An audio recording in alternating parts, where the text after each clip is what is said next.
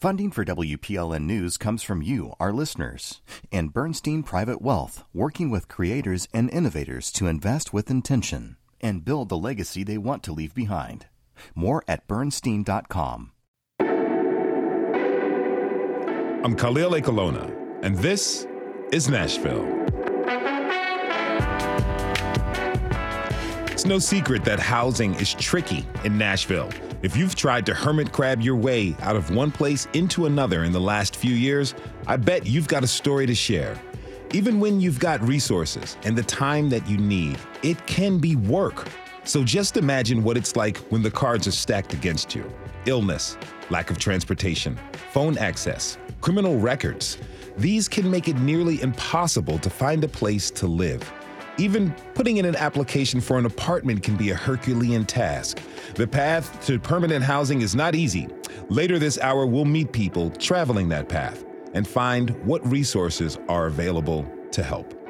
But first, Tennessee has gone from some of the worst dental coverage for people on Medicaid to having some of the best. Starting this month, more than 600,000 Tennesseans have comprehensive benefits covering everything from dental cleanings to full dentures. Problem is, historically, most Tennesseans, most Tennessee dentists don't accept TennCare. Joining me now to talk all things teeth is WPLN senior reporter Blake Farmer. Blake, thanks for coming in. Uh, happy to be here. Don't look at my teeth too closely. Okay, okay, I'll try. I'll try not to, but they are beautiful. all right, so you know we're not exactly known for having an over, being overly generous with Medicaid benefits. Now, dental benefits for everyone. What tipped the scales? Well, you know, there's a quote that sticks with me from our, our former um, health commissioner in the state uh, when she was essentially uh, defending the, the need to spend more money in this arena. And um, she basically said, you know, uh, uh, the truth hurts here, but like if you don't have a good smile, then often you don't have a good job. Mm. Because really, the economic uh, consequences, uh, I think, have really been powerful to folks who maybe uh, were not overly convinced by some of the uh, mounting evidence that health-wise, that that uh, all things that happen in your mouth are connected to the the whole health of the person. So, you know, we've seen this thing coming in the last couple of years. Um, Tennessee had already expanded pregnant women um, w- would be able to have full dental coverage because of the other broader health benefits for both mommy and baby. And uh, and now we have this where uh, TennCare, which is Tennessee's Medicaid program, basically has comprehensive dental benefits for everyone. That's that's like uh, 1.6 million people in the state. Wow! And you're telling me that Tennessee now has some of the best dental coverage for Medicaid patients. Yeah, you know, a lot of states in our region um, just cover uh, emergency dental care. So let's say somebody goes into the emergency room because they have, you know, a, a, a a cracked tooth or something that, that just has to be pulled. That's the sort of thing that that uh, Medicaid programs around the South and, and other parts of the country will cover. Um, and Tennessee actually hasn't even covered that. Um, it, mm. truly, was it was among the worst. Now Tennessee's, you know, uh, you, you look at a sort of state by state and what Medicaid covers in states, and Tennessee's uh, among the ranks of California and, and New York, which is really rare for Tennessee when it comes to to uh, our Medicaid program, TennCare. Mm. And, and this is at a, at a cost of about $75 million, at least for this, this first year. So now the issue is that we simply don't have the dentists. Is that just a matter of time to let doctors get signed up to take this new benefit? You know, uh, th- there have already been lots of folks with TennCare dental benefits, and now these mostly have been kids. Mm. Um, so, in other words, though, it's not, not like dentists aren't used to taking TennCare patients. The problem here, and it, and it really is a nationwide problem, is that Medicaid usually pays so little compared to your commercial insurance, you know, a, a plan with Blue, Blue Cross or something. So in Tennessee, only about a third of the dentists even take TennCare and a lot of times they might limit how many TennCare patients they want to have on their roster just mm. because the finances um, are are so tricky. So I mean, this has proven to be a huge problem. I was I was talking to a woman uh, late last year, it was in December, who couldn't find a dentist already. She had benefits through uh, being pregnant, um, and so that uh, you know dental benefits had been expanded to to folks who are pregnant. Uh, and here's what she said. This is Anisha Love. She's a new mother from Clarksville. I had calcium uh, deficiency for when I was pregnant with my son and it's made a lot of holes in my teeth and I've lost a big chunk in one of my molars. In fact, she said she even uh, uh, cracked one of her teeth during labor. I mean, she wow. needs a dentist pretty bad. She is very motivated, but she's already having an impossible time finding a dentist who would see her in Clarksville. And that was late last year.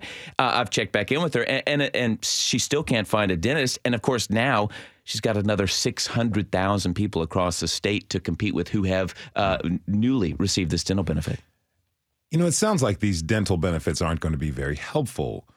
What is the state doing about the lack of dentists who will see TennCare patients? Well, the state has increased what it pays for um, seeing uh, uh, folks on TennCare by six and a half percent. That's more than they would normally increase it in a year. Uh, but they've also expanded dental schools at both uh, Meharry here in Nashville, which which has a big dental program, and then at uh, the University of Tennessee. Also got a program that incentivizes graduates to work in underserved areas, and those are mostly in rural parts of the state. Mm-hmm. But this is going to take a lot of time to work out. Is this just a matter of paying dentists enough to see patients?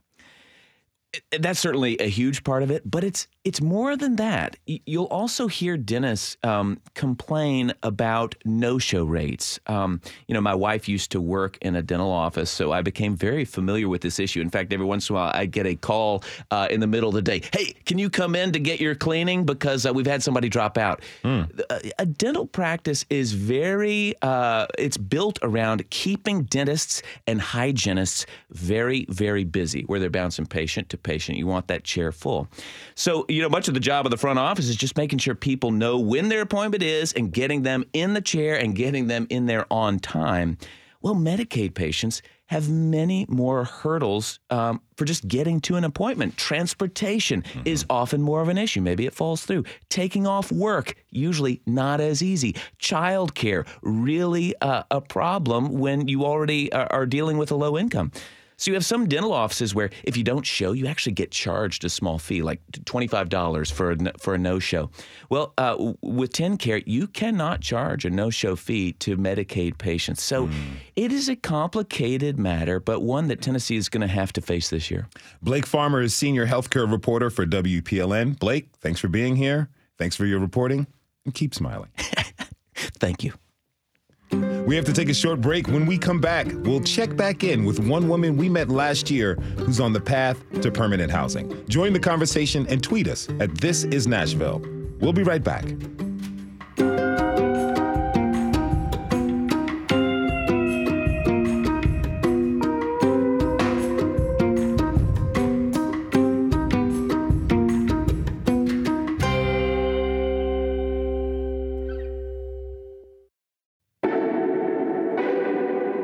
I'm Khalil Ekulona, and this is Nashville. For people who are unhoused, the journey to long term or even short term housing is a long one. Last winter, we met a woman named Tammy. We're using her first name only because of safety concerns. Tammy had been living outdoors for about five years when she started the long path towards Section 8 housing. It's a grueling process that involves a lot of paperwork and it's confusing. After some months, Tammy qualified for rapid rehousing and moved from her South Nashville campsite into a motel room a few miles away. After so many years outside, a double bed, heat, and electricity were a blessing. Here's Tammy the night she moved in. Excitement, just to relax and no noise, no nothing, not worry about this or that, and just peace and prayer, prayer. Thank you, God. thank you, God. I couldn't pray enough to get here, and now I just have to thank God each and every day. We're in here now, and we're out of the cold, and that's a blessing. That's a true blessing from God. So we're moving forward. I'm not going backwards. A year later, Tammy is still in the motel. Our freelance producer, Tasha A.F. Lemley, has kept in touch with her and brings us this update. Look at all the birds. Look at the, how high the bird's nests are. Oh, yeah. That tells you it's gonna be a bad winter when they're up high like that. Tammy and I are sitting in my car outside a cottage in Inglewood. I've never been here before, and neither of us know the people who live there. But she still wanted me to see it. We lived here and raised our kids for 28 and a half years right here. It's a really sweet house, isn't it? I liked it. How many bedrooms? I finally made it out three because Ray and Jason were at that age where they wanted to scuffle. I thought, oh no, you're not putting me through this. Yeah, so That's Tammy's the innovative. made a bedroom, She took the two bedroom home and turned it into three, moving one of her sons into the dining room for a while. This place was full of life. I'd had the whole ball team here. I'm like, oh Lord, have I lost my mind? But I had, we had a field day, and those memories, we had so much fun with them. Later, when her kids had kids, one of her grandsons put his handprints and initials in wet concrete on the sidewalk out front. They used to have grill outs and sleepovers. Three decades of memories in this place. And even all these years later, there are pieces of their life here. Her son did the drywall and built out the porch. And even though her husband was under hospice care at the time, she said he rode up and down the driveway on a moped, barking orders. Hollering and screaming, Ray, get this, Ray, do that. I said, Daddy, give me a break for a minute. Quit hollering at me. And there, Tammy points out the car window. That tree was a gift from her husband. I asked the realtor when I sold the house, I said, Can I please take my tree with me? He said, Well, not now, because you should have said something, took it up before we took all these pictures. I said, Well, I didn't know. I didn't think about it. I said, But I want my tree. The tree is still there, but Tammy and her family are long gone now. After her husband died of cancer in 2008, she says his life insurance was denied by the company where he'd worked for 36 years. But you may still be in this house if you'd gotten that life insurance. Yes, I know I would. I'd have never lost my home. As it was, she couldn't afford payments on her own.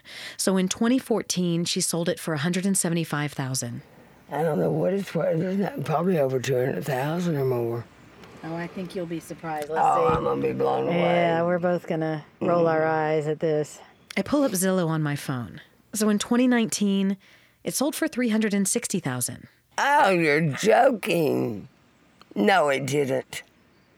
Oh, my goodness. Five years later, three hundred sixty thousand. Oh, my goodness. That makes me sick.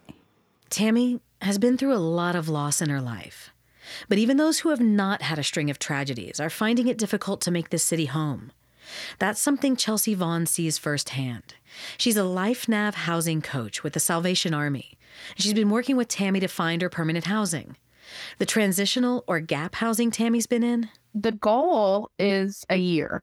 However, we, you know, if it goes longer than that because we're having difficulties with any number of barriers, then we accommodate that as as much as we possibly can. Chelsea says together they've put in multiple applications at both private and subsidized locations. And depending on complexities, the time from gap to permanent housing can vary wildly. She says in Tammy's case, one thing making it harder was, until recently, Tammy's grown son was living with her, and that was making it difficult to find shelter together. And she's a witness to just how few affordable units are even out there. I know that seems to be, you know, an answer that a lot of people give, but it, it's true.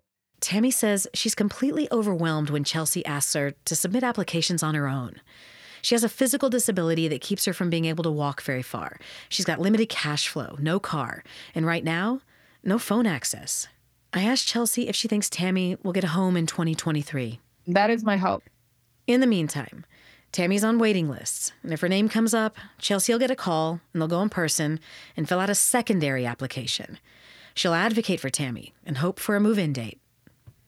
It's a lot to go through, this path to permanent housing. Tammy and I reflected on it recently over lunch at a meet and three. So, where she's staying now is very different than the sweet neighborhood where we sat. She says she's just waiting in a motel room in South Nashville. Bed, TV, tiny bathroom, mini fridge. She's relatively safe and says she's grateful, but it's no home. Sitting on a bed all the time. I'm tired of a bed. I don't want to live in a motel for two years. I want my own place. For friendship, she tells me she walks down the street and talks to neighborhood sex workers. Tammy is alone. Her adult kids are both dealing with challenges that keep them from being present for their mom. So I'm lost. And I don't know which way to look. Never been by myself a day in my life till now. She says she's also tired of soup and sandwiches. So when Tammy gets her permanent home, she's going to finally get her furniture out of storage and I am going to fix some of the best chicken dressing with gravy you've ever had. I want to cook my own dinner with my recliner and lay back there with a good old chicken dressing in my lap. My next guest has her own experience traveling this path to permanent housing. Like Tammy, Liz Mallard lived outside for years. She called Brookmeade Park home for nearly a decade. Liz, thanks for being here and welcome to This is Nashville. Thank you. Can you relate to Tammy's journey? Yes, I can. Um, of course, there's little bits and pieces that aren't the same. Um, the waiting is difficult, and you kind of get you give up. You know, when you're out there, you don't know that people are working for you. Um, within that wait, there's like crazy things that happen. You know, our health goes downhill. There's um, there's some violence out there, of course. Uh, you can't keep a hold of anything. You lose all your belongings. And then the transition into the mobile housing, I went to the roadway. Um, it was a huge change. And yeah, it wasn't a permanent home, but I remember walking in the door and I was like, oh my gosh, I could live here for the rest of my life.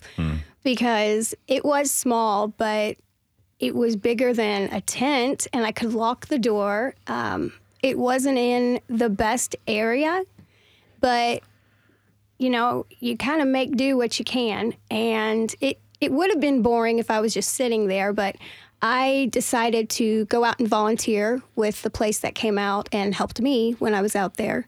So that was something that kept me busy, and I could go back out and see my friends that were still out there. Um, but then it was a waiting game.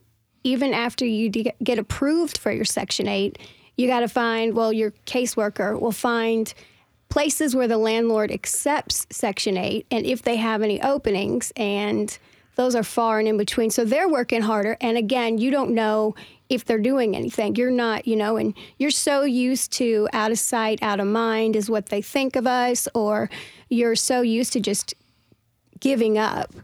And so when I got my place, it was game changer. Hmm. Not only a place that I could call home, but there were the struggles of surviving indoors. You go from surviving outdoor, you know, and you get so used to it that going indoors, you're kind of like, what do I do? You know, I didn't know how to work a thermostat. Wow. Wow. I want to I'm going to talk to you about that a little bit later, but you were out at Brookmeade Park for a very long time. Tell me, how did you begin your journey to finding permanent housing? there was um, housing navigators that would come out and mental health co-op and other nonprofits.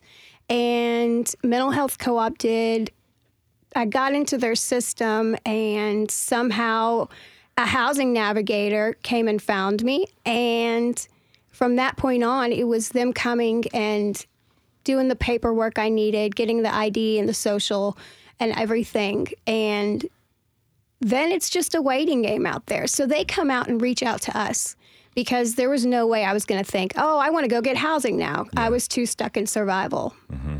I understand. I'd like to bring in our next guest. Alex Smith is formerly unhoused, and he currently works as a homeless outreach worker. He's also been a guest on our show. Alex, thanks for being here and welcome back. Hey, how you doing? I'm doing well. How are you, man? I'm doing very well. Good to have you here. Now, you were unhoused for a decade before you found housing four years ago. Tell us, what was your journey like?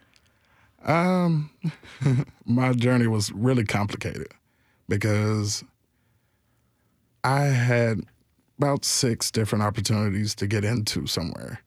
Um, but I always gave them away to women that was pregnant or someone that was going through something while they was on the streets. So I always put other people in front of me because I didn't think that I was worthy enough or I was dealing with certain things as a kid.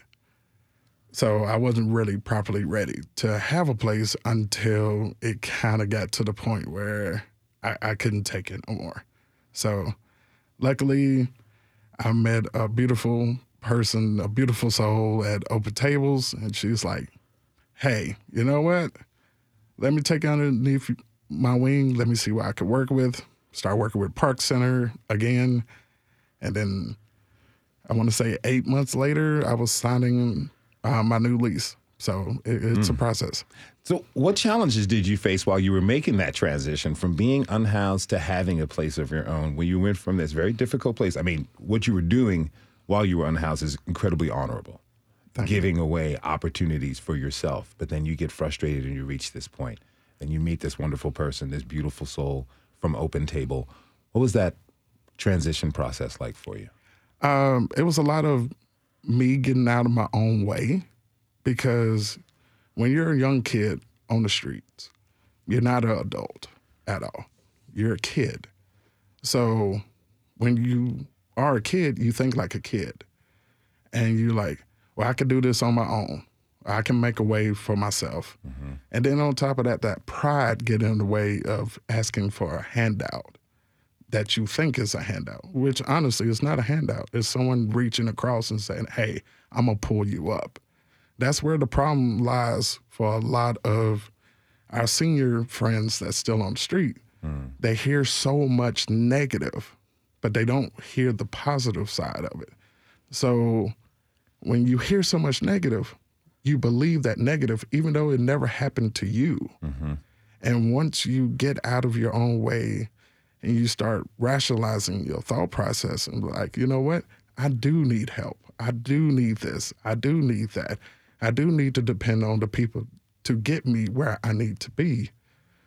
It becomes an easier process. Mm. And you never know the blessings that might come full fast and quickly for you. Now, Liz mentioned something interesting. She said that when she got into her place, it was a different mode of thinking from being outside survival to living inside. She said that she didn't know how to work a thermostat did you have trouble adapting to your new environment, being oh, indoors? Oh, absolutely. Like it took me a full year to realize I cannot get kicked out of my own place. Mm. Because me and Liz was talking outside, and I was telling her that I was lucky enough to have family and friends to tell told me how to pay bills, how to do this, how to do that. But a lot of our friends once you get into your own place, everything that you used to know is completely wiped away. Hmm. And once it's completely wiped away, you're like a fresh newborn child. You don't know how to ride the bus. You don't know how to work your stove. You don't know how to work your thermostat. You don't know how to pay bills unless your caseworker or your support group is behind you to help you with this process. If you're just tuning in, this is Nashville, and I'm your host, Khalil Ekulona. We're talking this hour about the challenges unhoused people face on the path to permanent housing. My next guest has hands on experience helping these folks. Samantha MacAlpine is an outreach worker with Open Table Nashville. Samantha, thanks so much for being here. Welcome to the show. Thanks for having me. So tell me, what is your role as an outreach worker? Uh, honestly, it depends on what day you ask. Um, hmm. So, on face value, our number one function is to go out and go to where people are staying, whether that's camps, um, whether that's one of the few sites that people can actually stay sanctioned, um, and sort of you know find people, see what they need, and hopefully get them on the path to more permanent housing, mostly through, at least for Open Table, mostly through Section 8. So, um, you know, we're the ones on the other side helping people get their documents, helping pe- get people in the system, and then doing a whole lot of waiting along with everyone else. Mm. How complex is the application process? It's pretty complex. Um, there's so many tiny little steps you have to take. So, um, you know, the city has its own database system that everyone has to be entered into. most organizations also have their own database that you also have to enter people into. And then, um, before anything else can happen, you have to do with someone what's called a VI SPDAT.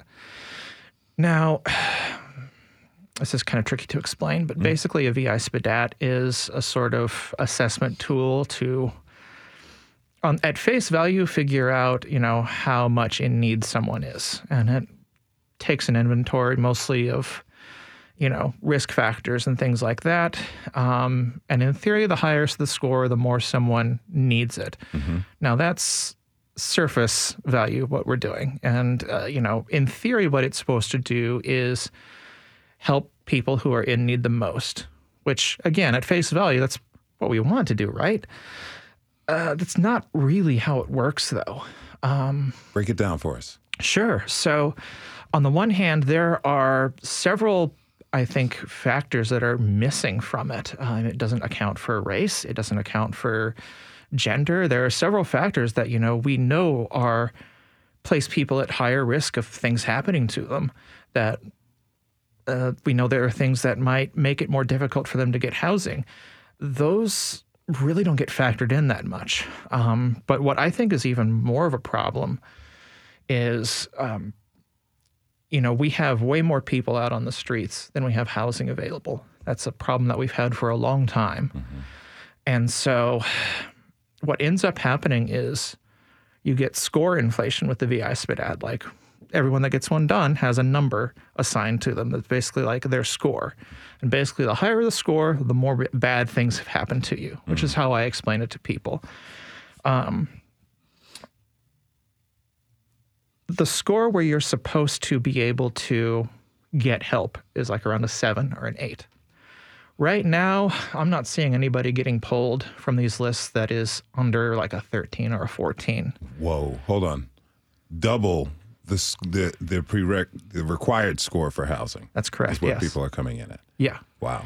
So that is a problem there in and of itself. And what you get, and what I have seen time and time again, is instead of helping the neediest people like it's supposed to do, what it's doing is actually putting pushing people into more desperate and terrible situations. Well, ask, answer this for me. I mean, how do you keep people's motivations high enough to complete the application process if it seems like this very stagnant and depressing thing to go through? Yeah, I mean that is that is the hundred dollar question, um, and it's a conversation that you know me and my colleagues are having all the time. Um, at Open Table, we have some advantages and disadvantages. One of the things that I really like is we keep a smaller team, uh, more through necessity than anything. But our, that smaller team allows us to dedicate more time to each individual that we work with. And so for me, you know, I figure out what a person needs consistently or what a person, you know, just likes. Like, you know, I basically, um, the first individual that I housed through Open Table, um, I kept bribing him with ice cream basically to keep it going. Um, you just, So uh, this next question is, relates to that. What is the client's role in this? You had to bribe somebody with ice cream to do it. What is, what is the role in really keeping their motivations up and having them see the entire process through? Um, that, that that's a layered question. You know, I I think s- some people imagine, you know, a housing navigator just being able to, you know, just make it all happen. When and actually, um, you know, what Alex said was very correct. It's a collaborative effort, and you know, the individual that you're working with has to work just as hard. You know, you have to keep track of your appointments, show up to your appointments. You have to keep in con- in touch with your housing navigator. Um, and you know that that involves keeping your phone bill paid for, trying to stay out of trouble as best you can while surviving. Um, two two goals that are often at odds with each other, and it's you know it's sort of a mixture of organization and having support and finding something within yourself. You know, I don't think there's one. If there's one magic switch to make people like stick to it, I don't know what it is. I'd love to find out. You know, part of the path to permanent housing is transitional housing. We have two official options here. One is through the mobile housing navigation centers located around town, and the other is through the Salvation Army, which is how Tammy got her temporary housing. But really, You know, these options are pretty limited, right, Alex? Um, absolutely. The problem of it is if you're not working with a caseworker or a navigator, there's little to no chance of you getting into a place, which is very sad. A lot of people is very independent. So they like to do their own research. They like to fill out their own paperwork. They like to go to places and navigate for themselves because they absolutely can. But a lot of times, based on their appearance, they're not getting that chance. Or they will ask them, Well, do you have a caseworker? Or do you have someone that we could talk to to make sure that if we do allow you in, you're going to pay your bills? Like, it shouldn't be that way. Everybody should be treated equally. And our friends on the streets, we are getting the bare minimum when we're trying to do it on our own. That's why a lot turns in turns to the navigation system and the caseworkers just to get an extra push just to see if it happens. Now, Samantha, I see you nodding, and you once ran a transitional housing facility. What are some of those issues they're facing? Um, issues facing as far as, and I'm, I'm sorry, I And the issues that some of these transitional housing facilities are facing as far as like really, really being effective, Oh. effectively being able to help folks. Sure. So, uh, you know, like it's, uh, I, I'm someone who, you know, on paper is for transitional housing. Um, people have to go somewhere, you know. They don't, don't stop existing just because they're out on the streets. And if you clamp down on camps, okay, where do they go next? Um, but in transitional housing is not a catch-all. Um, you know, it's there is a lot of that, you know, when someone's out on the streets, they're in survival mode, and everything that helped them stay alive out on the streets now becomes a hindrance the moment that environment changes. And you don't unlearn that overnight. And um, hope as you might, there is not enough support in most organizations to be able to help people transition with their housing. So uh, a lot of it amounts to sort of just uh, dropping someone off in in mostly hotel rooms and going, okay, good luck. Um, and you know that's not that's that's a fault of the entire system. Um, it's there aren't enough people, and we're already spread too thin. Um, That transitional housing by itself is not enough. You need transitional housing with supportive people in place who are dedicated just to helping out folks who are in that transitional system, and that's often not the case. Alex, let me ask you you work in advocacy and outreach. How important is it that peer support, that people get peer support for themselves when they're trying to find permanent housing? Oh, it's next to your caseworker is one thousand percent.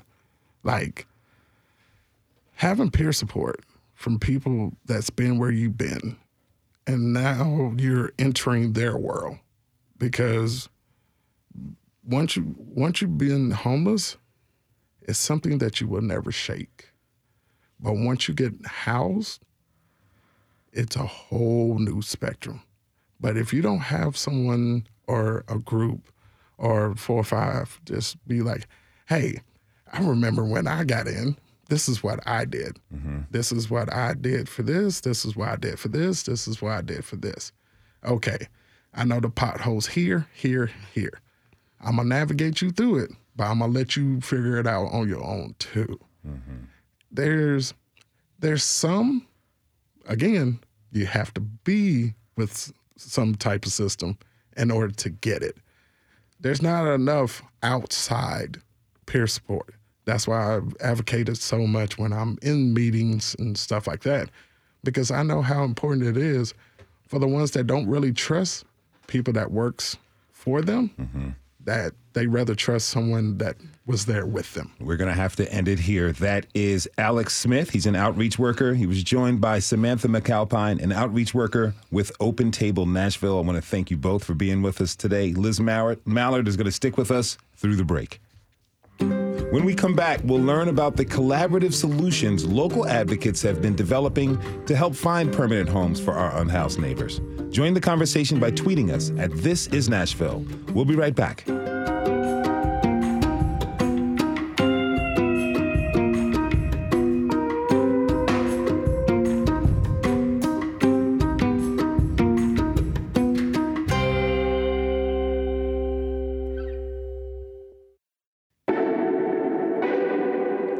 Khalil Ekulona, and this is Nashville. As we heard before the break, the steps to finding permanent housing for our unhoused community members is a long and hard one, and it doesn't end at finding temporary or permanent housing. So, what will it take to make the process sustainable and successful for this community? My next guests play a vital role in this process. Judy Tackett is a journalist with The Contributor and the former executive director of Metro Homeless Impact Division, and Stephen Handy is the pastor of McKendree United Methodist Church. Judy, Stephen, thank you both for being with us. Welcome to This is Nashville. Thank you. So, Judy, I understand that you had a hand in developing the mobile housing navigation centers. What was your hope for this program? The hope was well, first of all, it came out of the in 2020 out of the COVID crisis, where immediately the entire nation didn't know what to do. And we all knew that the homeless population was extremely vulnerable to COVID and very exposed. So, one of the things we looked at um, motels were empty because there was no tourism. So, how can we utilize what's empty mm-hmm. and help people that are, you know, have underlying real difficult health issues that a lot of people living outdoors do have, help them inside. So we we created a partnership. Uh, I reached out to Community Care Fellowship, a small nonprofit that was nimble. Um, reached out to the Frist Foundation for some funding to create a pilot and uh, identified a, a, small pilot program for a few months to really how do we use the system, get people in, what does need to happen, what does the program look like. And then later on at Metro, we went to ask for funding for it and really create that and looked at motels are expensive. Mm-hmm. It's not sustainable. So that's where the sustainability comes in, looking at where are spaces. And we, we went to churches and looked at can we use some of the spaces that are empty. Have the centers been working? They have been. Um, and I want to ask, and I'm looking over here to um, Reverend Handy a little bit uh, because he's on the ground there. Um, when we looked at the locations, it's like it, the the goal was always to, and that's where the mobile housing navigation center, the mobility comes in.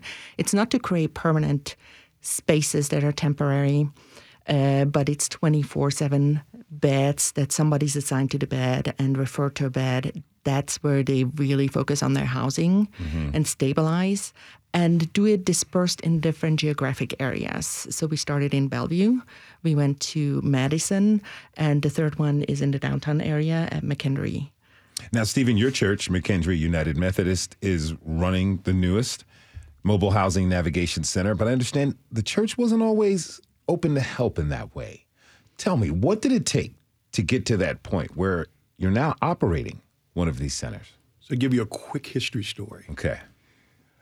In the early 80s, there was a gentleman by the name of Mr. Matlock who decided to serve sausage biscuits to those who were on the streets of downtown Nashville. They brought them into the fellowship hall in our basement, and people rejected it. Um, long ago, a few spaces in the future, there was a couple by the name of um, Carol and Ken. They decided to invite the church to rethink this whole idea of what it means to be in the neighborhood. Long story short, the church was still somewhat resistant, and so they went across the river to East Nashville and started this new project called Community Care Fellowship. However, the homelessness issue downtown never went away. And so when I got there 13 years ago, I literally walked over some homeless, what we call um, unhoused siblings, mm-hmm. to get in our front door. And I said, Oh my goodness, what have I stepped into? And I realized that we as a church needed to give ourselves away. So we were doing room in the inn for about 20 years. But the problem never went away when the season ended. And so we decided to invest in some space around um, housing transitions um, food on, on Tuesdays and then closed closet on mm-hmm. Thursdays. Mm-hmm. So, how effective have the mobile housing navigation centers been? Well, to be determined. We started December 1. Okay. And so we are still processing, but our transition housing facility called Restoration Point, our nonprofit, has been about a 50% um, success rate getting men in and getting men out. And so now this is the kind of phase two of that project. Okay, now, Liz. yeah, I want to jump in here Yeah. because they are going to be successful as long as there's permanent housing at the end. Mm-hmm. If you have a lack of affordable, low income, permanent housing with the right supports around it, that's how successful the mobile housing navigation centers are going to be. Okay. It's it's really that transition. It's really that temporary place to get into housing. What type of help is needed from the city to make that happen? Uh, really invest in affordable housing. Um, invest in uh, as quickly as possible. I, I mean, there needs to just be a lot of um, opportunities. I think the city, with the $50 million investment, is going the right direction to really, that's a good start. It's not going to end homelessness or chronic homelessness, but it's a really good kickstart. And they're going the right direction with that housing focus. Mm-hmm. And that's where the investment needs to really be. Now, I think that's the physical aspect. But there's an emotional aspect that if we're not careful, we will get people in housing and they will turn around and leave because we have not dealt with the emotion, the mental capacity of mm-hmm. people. And so one of the things that we have done is we do a screening on the front end when you come into our facility to make sure where you are. It doesn't mean you're good or bad. It lets us know where you are on the spectrum. And we have a counseling center that supports men who are coming into our um, facility today. Now, Liz, how do you respond to what the pastor said? How important is it that people really help not just get you into a place, but help the emotional and mental aspect of people who are now found permanent housing? It's a must have. Um, me personally, you know, I didn't realize how bad, not bad, but um, I guess bad's what I'm going to use, uh, my mental health was because of the self medicating, you know, how many issues that I actually had. And so going into it, the mental side of it is huge, but also just the living, you know, like I was telling you, the, um, the thermostat. But I didn't know and then you kind of feel embarrassed and then you feel ashamed and you need support all around. You need somebody encouraging. You need somebody helping with the mental health that's down on their level, not just somebody that's going to come in and say, oh, well, this, this, and this. You need to have somebody that's lived it, that knows, that can say, this is what happened. This is how I made it through. And you have to have, you know, counselors that support and are ready to lend that listening ear. Um, because the whole thing is is you don't want to feel like just a person like oh well this person number one number two down the line they need to have like interaction on a more personal level to succeed and guidance it's all about guidance Mm. because i wouldn't know where to go without the supportive aspect of it So you're looking for somebody to really invest into you and your help rather than just kind of assembly assembly line style help Yes. people out. I don't want it to be like, okay, we got you out of this camp, put you over here, and it's out of sight, out of mind. Mm-hmm. That's not the issue because all those same issues that led to their homelessness is just moved into a place with the roof over it. If you're just tuning in, this is Nashville, and I'm your host, Khalil Ekulona. We're talking this hour about the path to permanent housing for our unhoused community members. Now, Judy, you spent years in government in a government role working with the unhoused community. Last year, you wrote an op ed for The Contributor that talked about the dangers of the city's focus on encampments rather than reducing homelessness. What is the city missing in terms of their approach to encampments? Uh, especially in that I've been very critical about any city, not just Nashville, is in danger of putting politics before the people's needs. So I made a difference in there's a difference to have an encampment closure plan that still houses people or a housing plan where when we I'm looking at Liz again where we really focus on what do the people need when do they need it let's not rush through it let's really make sure that the supports and the community building is in place for the people and then there are options that people can go to. There shouldn't be just one path from here's an encampment then we get get you into this transitional place and then we get you in to permanent housing there should be different type of options and really listening and working with the people so that they are in essence making decisions for themselves and s- sometimes they're not able or capable or wanting to Mm-hmm. but that's where the peer support comes in i believe What does the city need to invest in to make that more of a reality? Um, really looking at, I think, as I said before, right now there's a chance they're really looking at different options. Uh, I think Nashville has a good start. Um, they need to be really invest in the relationship building with um, not just the people that they're serving, but also the providers. Build that trust out. That is key. Um, that's a trust building, and and uh, Reverend Handy and I had conversations about that forever. How do you actually get the faith community involved? It's really that community building. The city is in a key position to bring the right people around the table and have these conversations mm-hmm. And and be an enabler that way.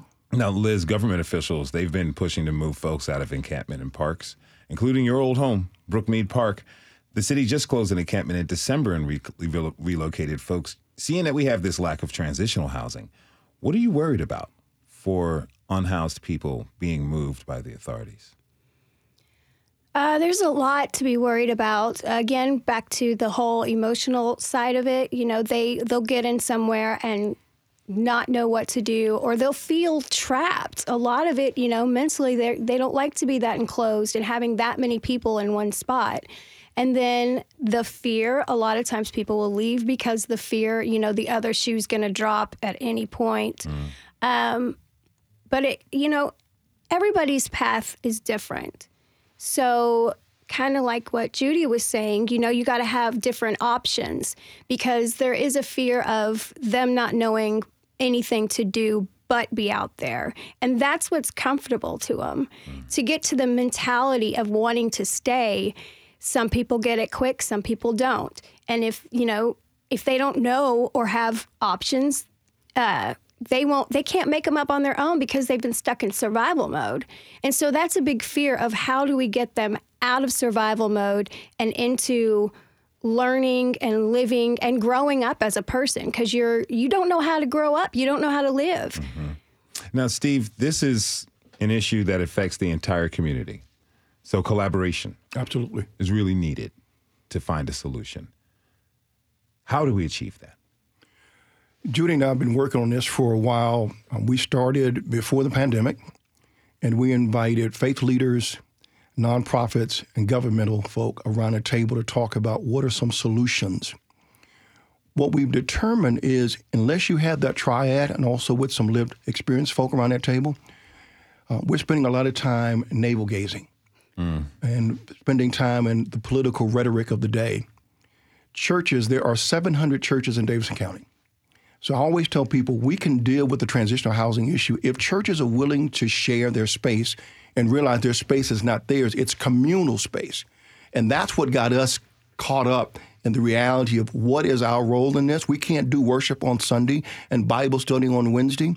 We can't have a social justice heart without having social justice hands. Mm-hmm. And what we find in this community called Nashville, we have a lot of social justice rhetoric without the reality of getting our hands and feet dirty with our siblings.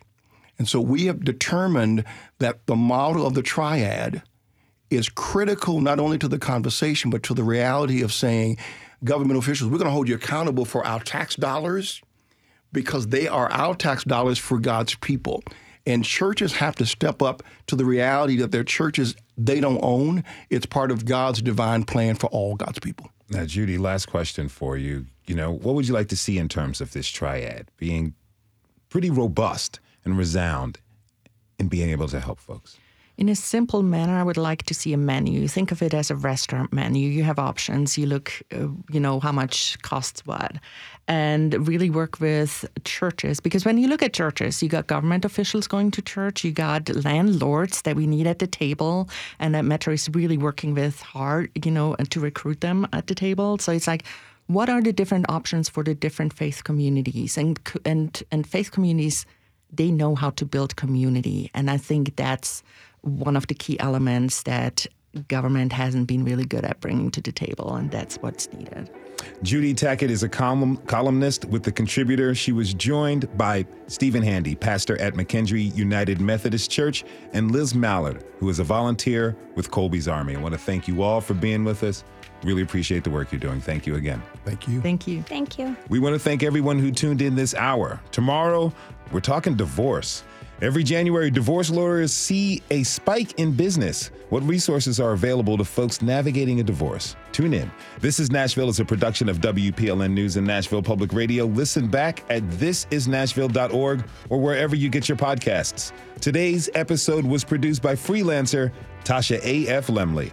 Our producers are Steve Haruch, Rose Gilbert and Magnolia McKay. Our digital lead is Anna Gallegos Cannon. Michaela Elias is our technical director. Our executive producer is Andrea Tudhope. The masterminds behind our theme music are Laurent Jindemir Blade. Shout out and special thanks to India Punk Archer. The conversation doesn't end here. Tweet us at This Is Nashville. Find us on Instagram and tell us what you want from our show by filling out our quick survey online. This is Nashville. I'm Khalil Ekulona. We'll see you tomorrow, everybody, and be good to each other.